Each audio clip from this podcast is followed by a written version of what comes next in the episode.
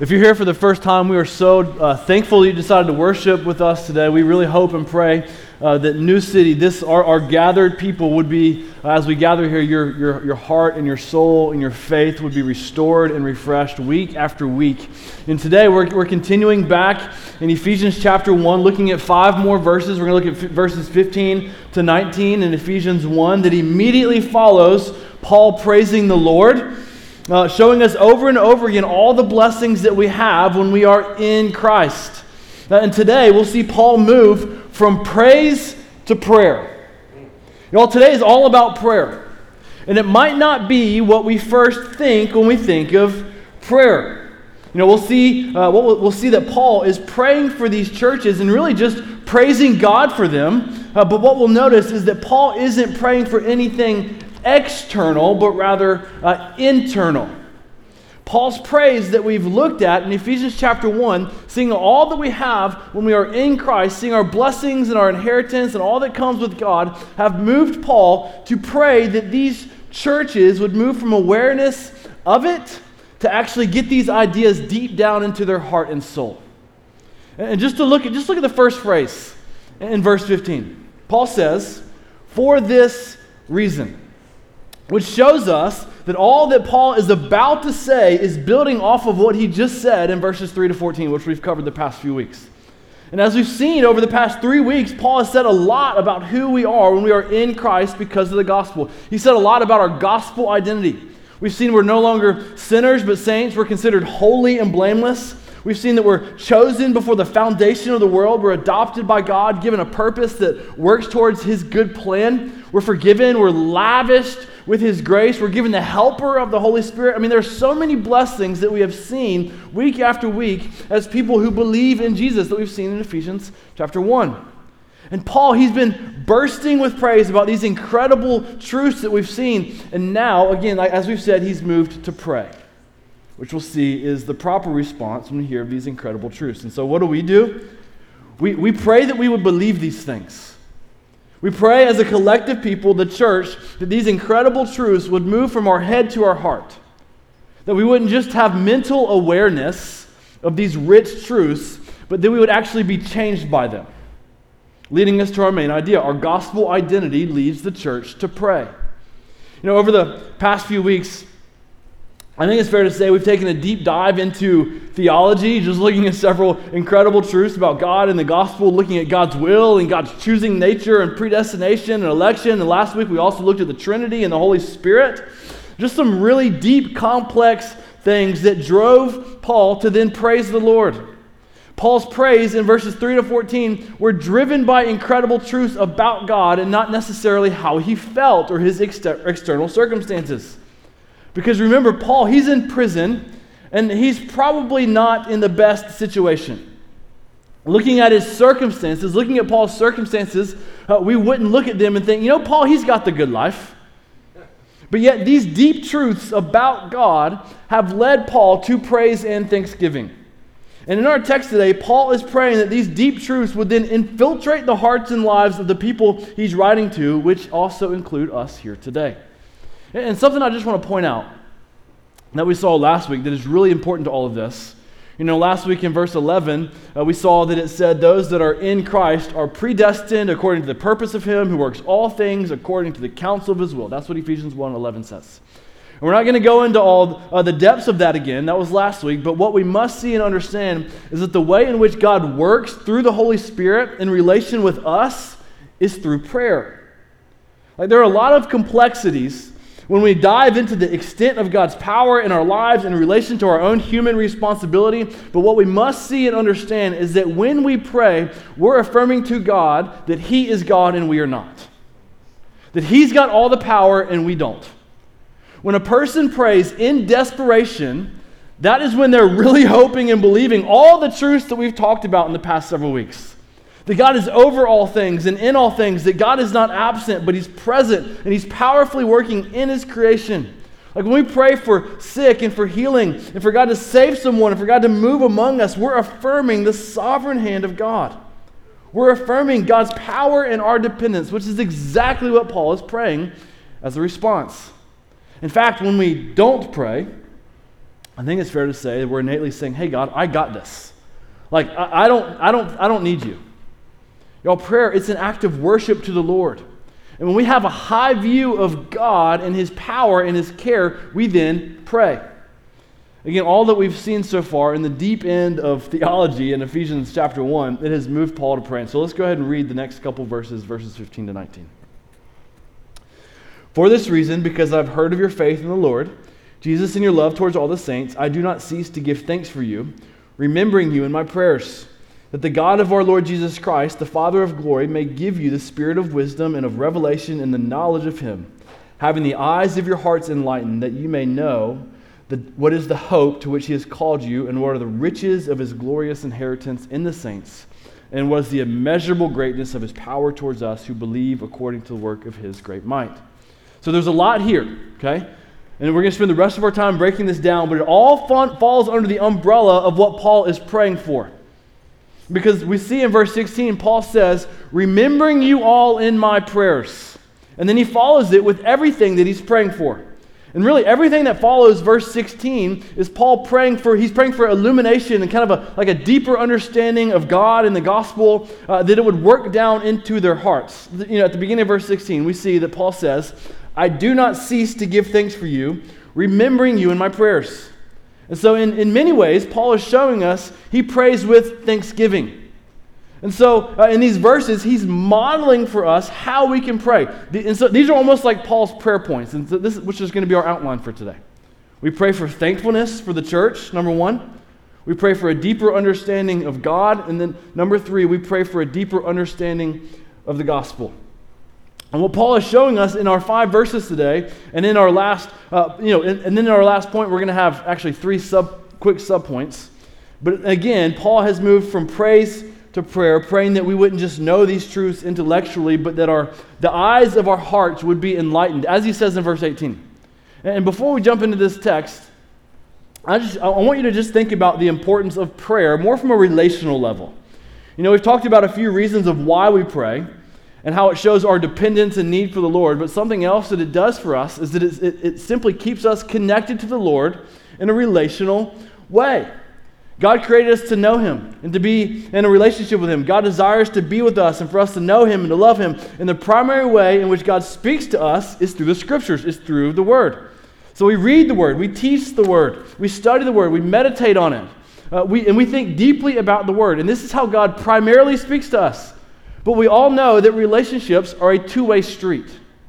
Just imagine, okay, if me and my wife uh, had a relationship, but there was only a one way communication. Only one of us talked. You know, if I walked into our house, I came and spoke to Kelly and I told her, hey, I love you. I told her about my day and all the good things, all the bad things, the funny things, the strange things. And then she just looked at me and didn't say a word, just totally silent. It's like, babe, hey, are, are you there? Uh, Earth to Kelly, hello. I mean, what if, what if this wasn't just like a one time thing, but an everyday thing? I think we can all agree that our relationship would struggle a bit. Again, when we come to God in prayer, it shows our dependence on Him, but it also shows our love for Him. And so if we look at our relationship with the Lord and someone asks, hey, how's it going? How are your affections for God? And if we said, well, it's kind of dull, one of the many things that I think we could inspect is our prayer life. Like, are we praying? I mean, just me personally, I can tell when my relationship with the Lord lacks intimacy. And it's oftentimes when my prayer life lacks intimacy. Yes, I can read my Bible and I can say prayers, but when my prayers lack affection and kind of like a raw, reflective honesty, it shows. I mean, just for me personally, one of the most single, the single most important spiritual disciplines I have is just a prayer walk. At least weekly, and sometimes multiple times a week, I'll just walk and pray and just share my heart with the Lord. I mean, I've found that for me personally, walking and praying, it just helps me to stay focused for longer. And so I walk and, and pray. I share my thoughts, my struggles, my requests, my praises. I mean, just frustrations, all of it. And yes, I have other time, consistent prayer times throughout the week, but for me, my prayer walks have become vital to my spiritual health. It's just a time of raw intimacy with the Lord. And this is how God designed us and wired us. Like we were created to communicate with the Lord, we were created to pray. And again, Paul in our text today gives us a model for what to pray for. Look at verse 15 and 16 again. Paul says, For this reason, Because I have heard of your faith in the Lord Jesus and your love towards all the saints, I do not cease to give thanks for you, remembering you in my prayers. So when Paul prays, what does he pray, pray for? He expresses thankfulness for how God is working in and through these churches. It says he has heard of their faith in the Lord and how they love one another, and he's so encouraged by it. And as the response, he praises the Lord in thankfulness, which leads us to our first prayer point. Number one, we pray for thankfulness for the church. And again, when we say church, we're not talking about service or music or preaching or, or the organization. No, we're talking about people. The church is the gathered people of God. The church is the family of people. And Paul goes out of his way to tell the people that he loves that he prays for them and he thanks the Lord for them. It's a prayer of thanksgiving to God. And I love this because what Paul is modeling for us is actively seeking ways in which to be thankful to the Lord. You know, I, I don't know about you, but for me, uh, thankfulness is just not my natural fleshly bent. Okay, it's not.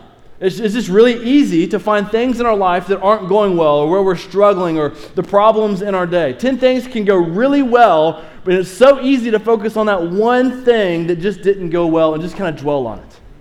And here, Paul is showing us and reminding us to give thanks, to express thankfulness for the people that God has put in our life.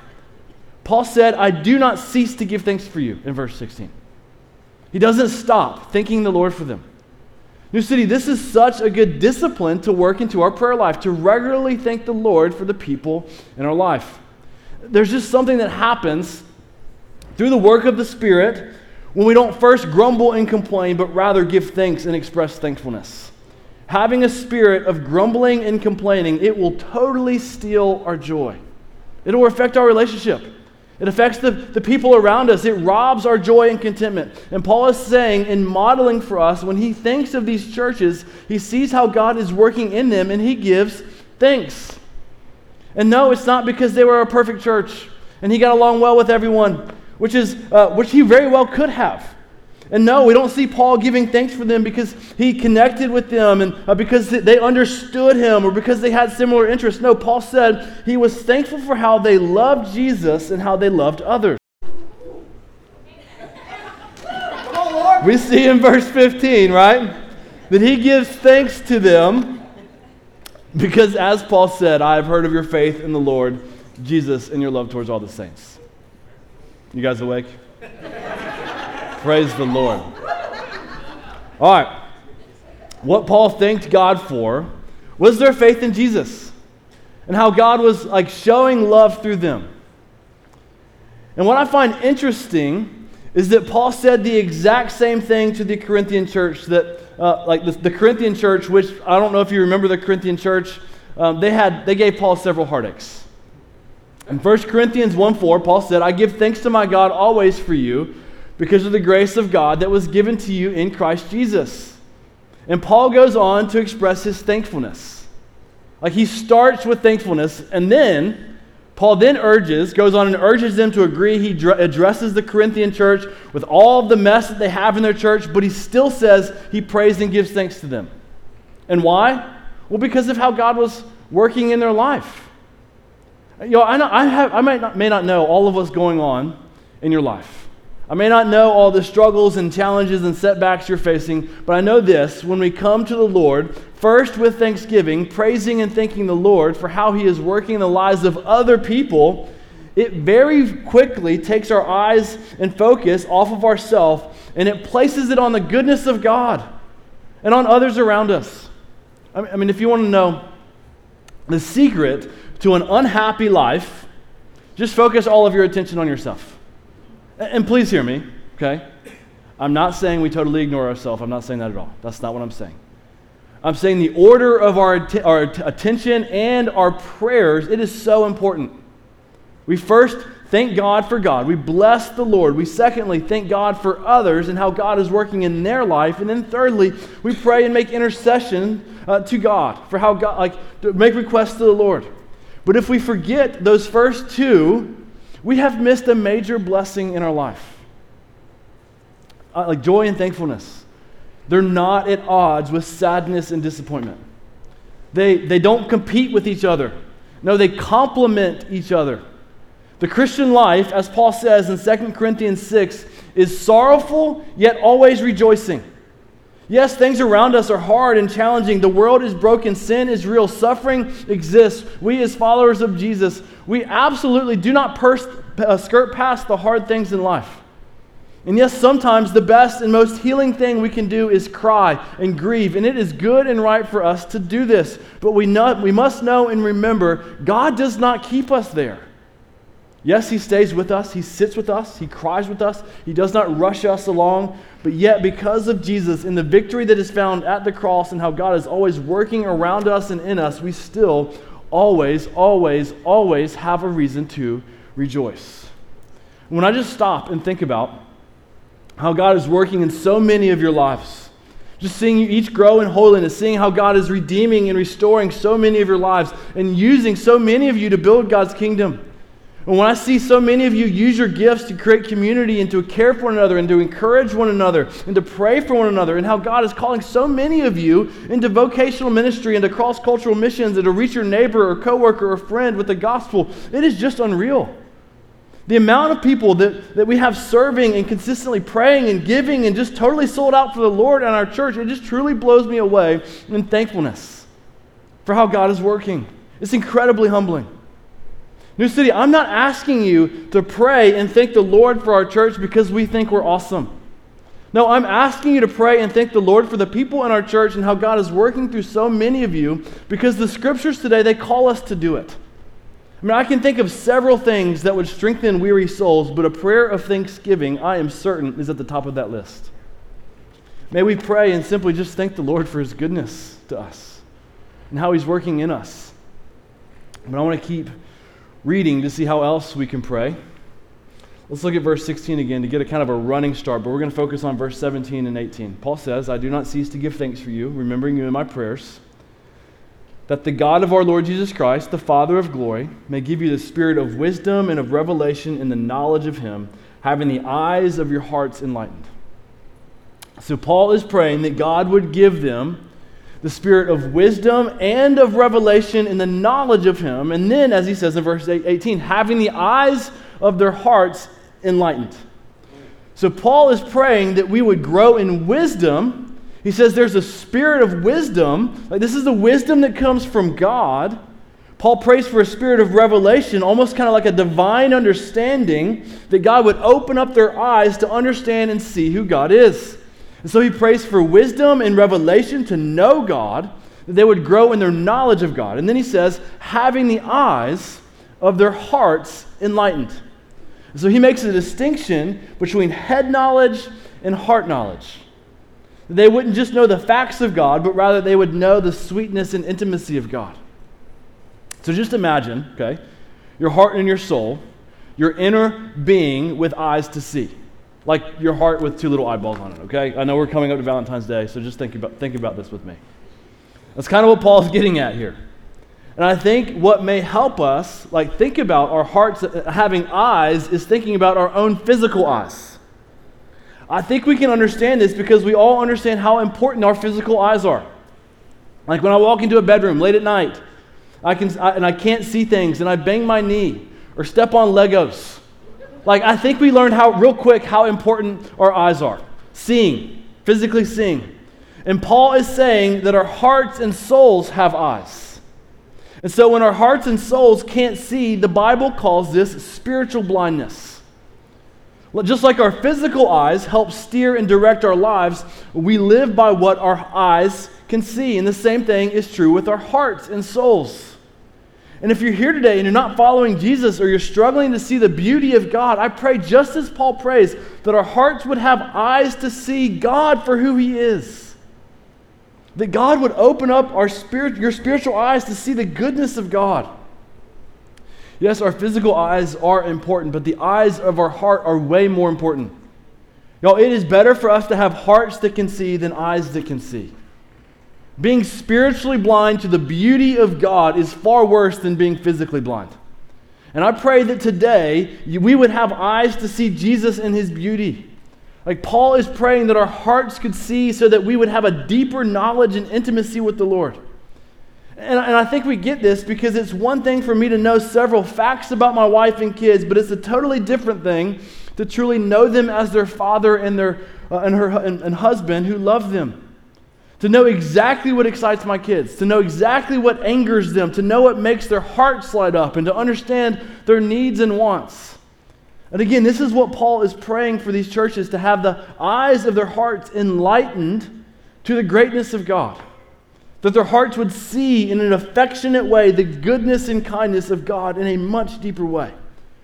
Because, yes, there is absolutely an affection there is an emotional response to the Lord. There's a heartfelt relationship with God because, again, God didn't create us to be ro- robots, pre programming us to love Him. No, God chose us so that we could love Him in response. God desires for our hearts and our affections and our soul to see the goodness of God, but we must ask what are these emotions and affections and intimacy? What is it driven by?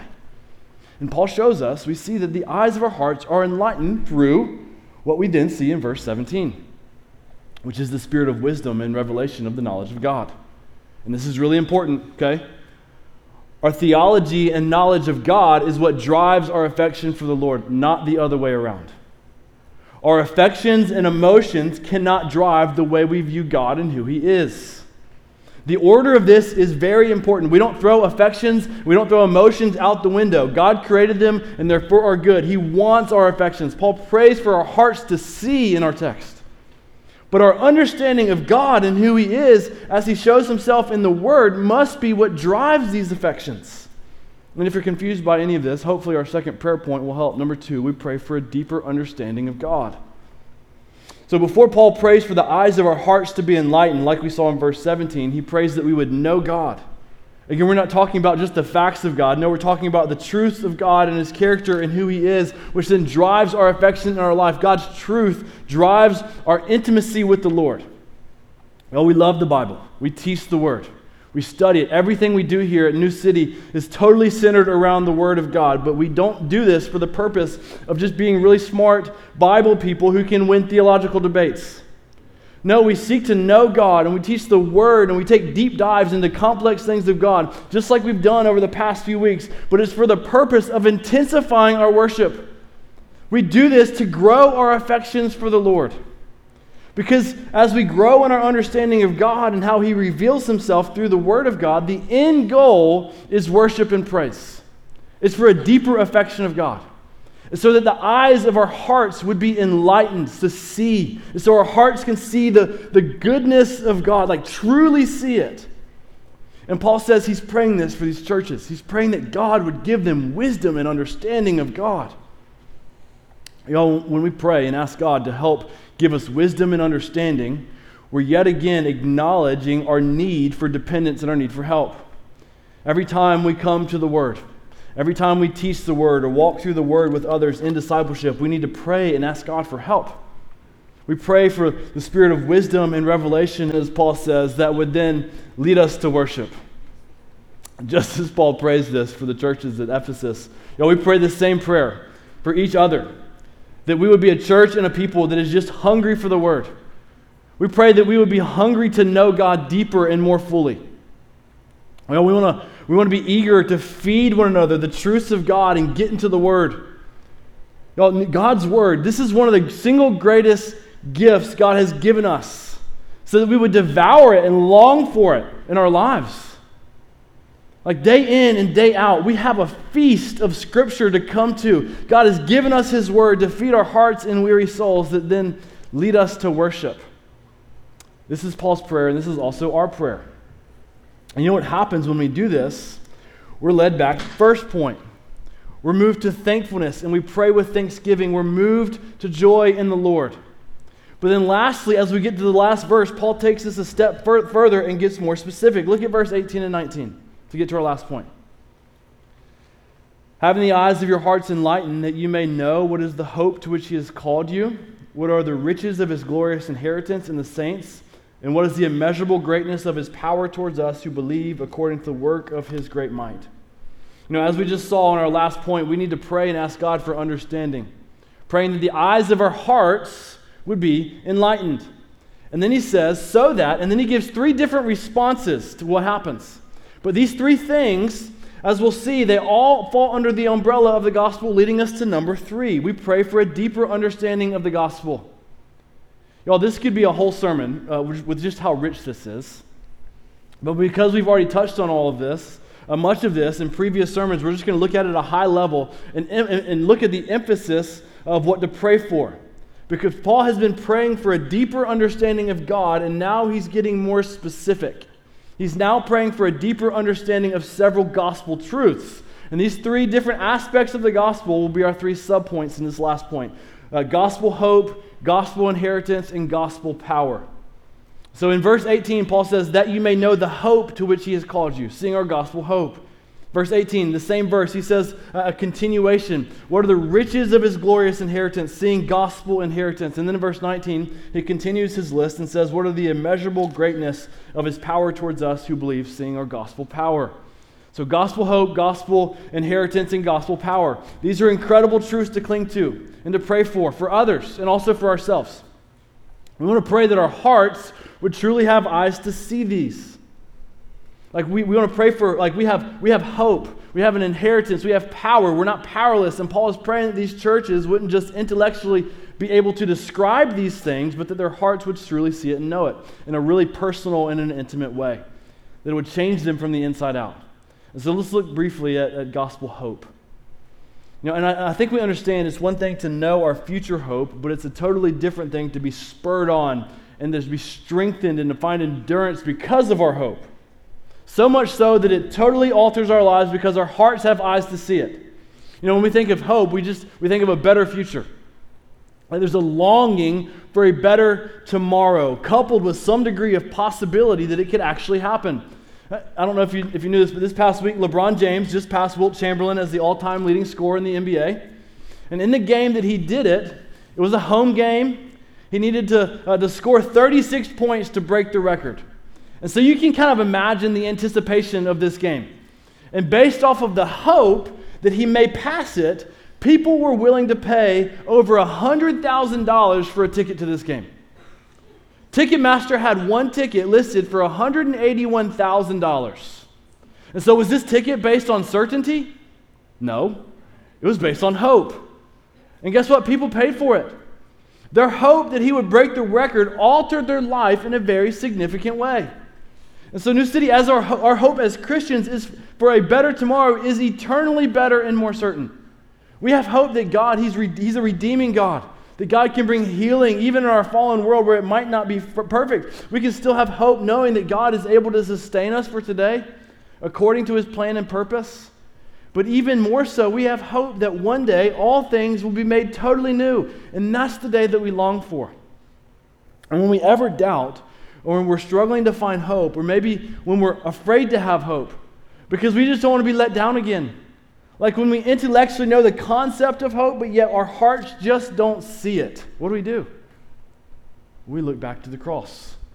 We look back to the empty tomb. We look back in our own life and look to see how God has been faithful in the past when it seemed like hope was lost. Y'all, if Jesus didn't leave the cross, we can be confident that he won't leave us now. Jesus stayed on the cross, and he will also stay with us today. He paid for our sins, past, present, and future, at the cross. He forgave us at the cross. He called us his children at the cross. Even when we're covered in our filth of our sin, he looked at us in our filth and said, I love you. You're mine. I choose you. Church, this is our gospel hope that we pray for. That we would truly see it. That the eyes of our hearts would see it and know it. Know, we pray that this hope would drive us past the fears and letdowns of this life and spur us on to worship the Lord. When our hearts can see this hope and we're moved to thankfulness in our hearts and fear and worry and weariness, uh, weariness and bitterness, it just gets smothered by our worship. When we remember who God is, that He's displayed Himself at the cross, we remember to pray for, as Paul prays, that we would truly see and understand uh, our gospel inheritance. Our gospel inheritance, it reminds us that we have a really big God, that He holds the whole world in His hands, and He tells us, Fear not, for I am with you.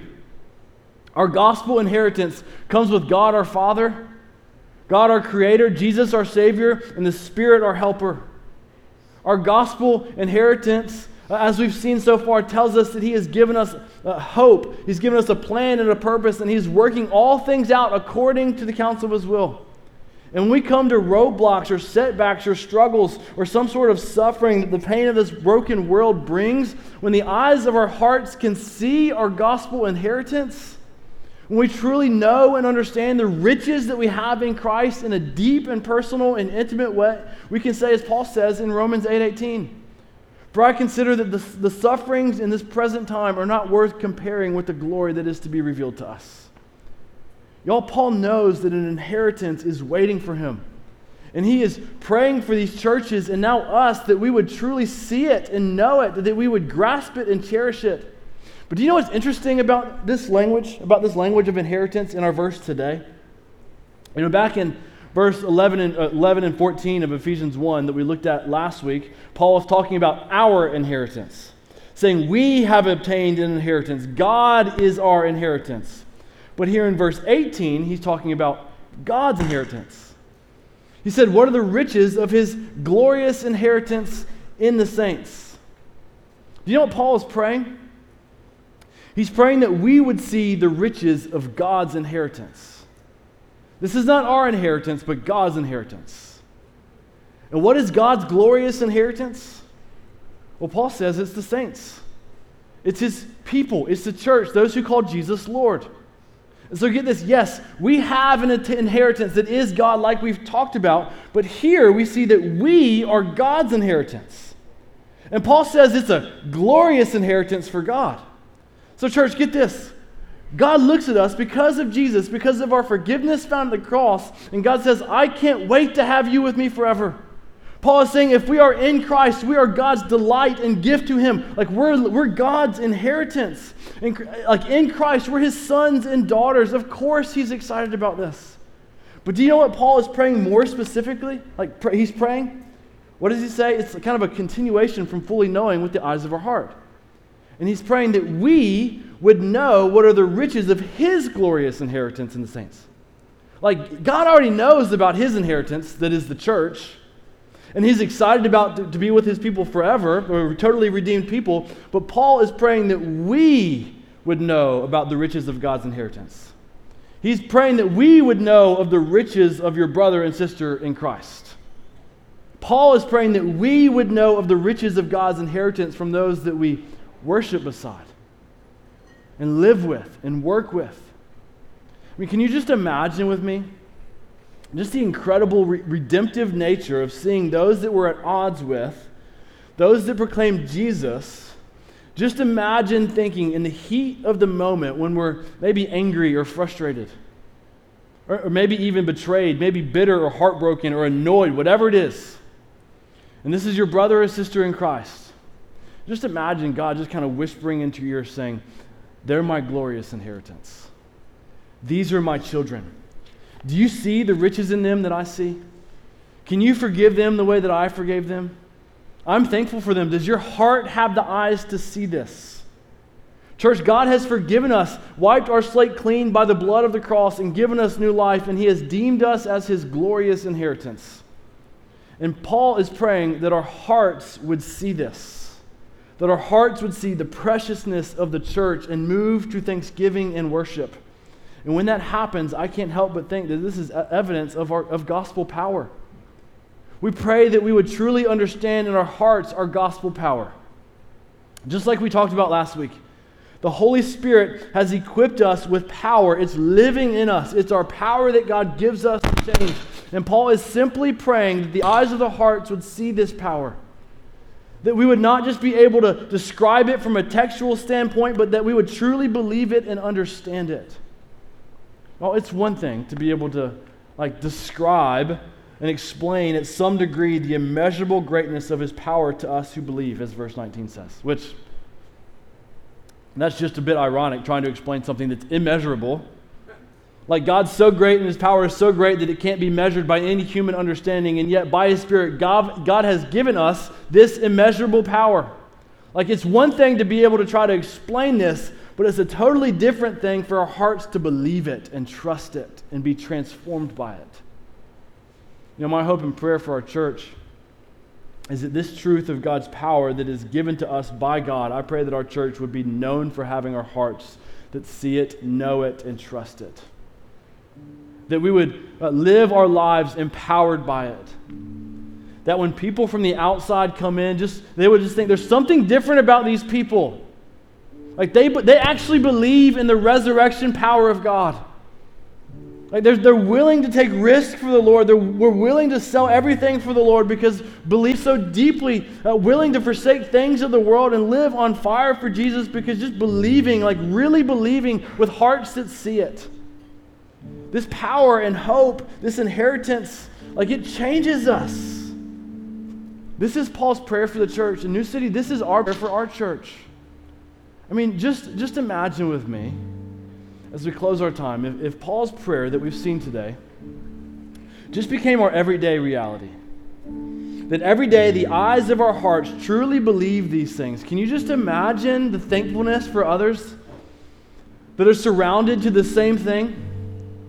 I mean, can you just imagine how much we would long for the world and the word and the truths of God's word to, uh, and just be satisfied by the word as it shows us Jesus? Just imagine with me how different our lives would be. The relationships, uh, how much restoration and peace we'd have, our marriages, friendships, all of it. Just imagine the joy and contentment and missional fruit we'd see. And I think it makes sense why Paul is praying this and why we should pray this because this is not some idealistic thing. This is not something that we have to simply imagine. Like, this is attainable. This is our gospel reality that we get to live into every day. This is not some far off thing. No, this is what the Spirit does in us. This thankfulness, this understanding of God, this hope, this inheritance, this power, God simply says to all of us, Come to me and find rest. This is what I have for you. I don't know where you are today, but if you don't know Jesus, I want you to, I want to call you to trust Him today. Give your life to Him. Surrender your life to Him right now. You know what? The same is true for those who have given their life to Jesus. Because yet again today, Jesus just simply says to us, just come to me and find rest. Come and see my goodness. Come and just remember the hope that you have. Come and just remember that you're a child of God, that I love you, that God's helping us. Come and remember the immeasurable power that God has given us. God just says to us here, it's, it's here. Take it. Be satisfied with it yet again today. Church, this is God's prayer. This is our prayer. That our hearts would just simply truly see the goodness of God. Let's pray. God, we love you. We need you. We need your goodness in our life. We pray that we would have hearts, that our eye, the eyes of our hearts would see this that we would have hearts that see the goodness of God. God, we're, we're, we're, we're praying that the truths that we know about God would, would lead us to then worship God. God, we ask for your help. We ask this all in Jesus'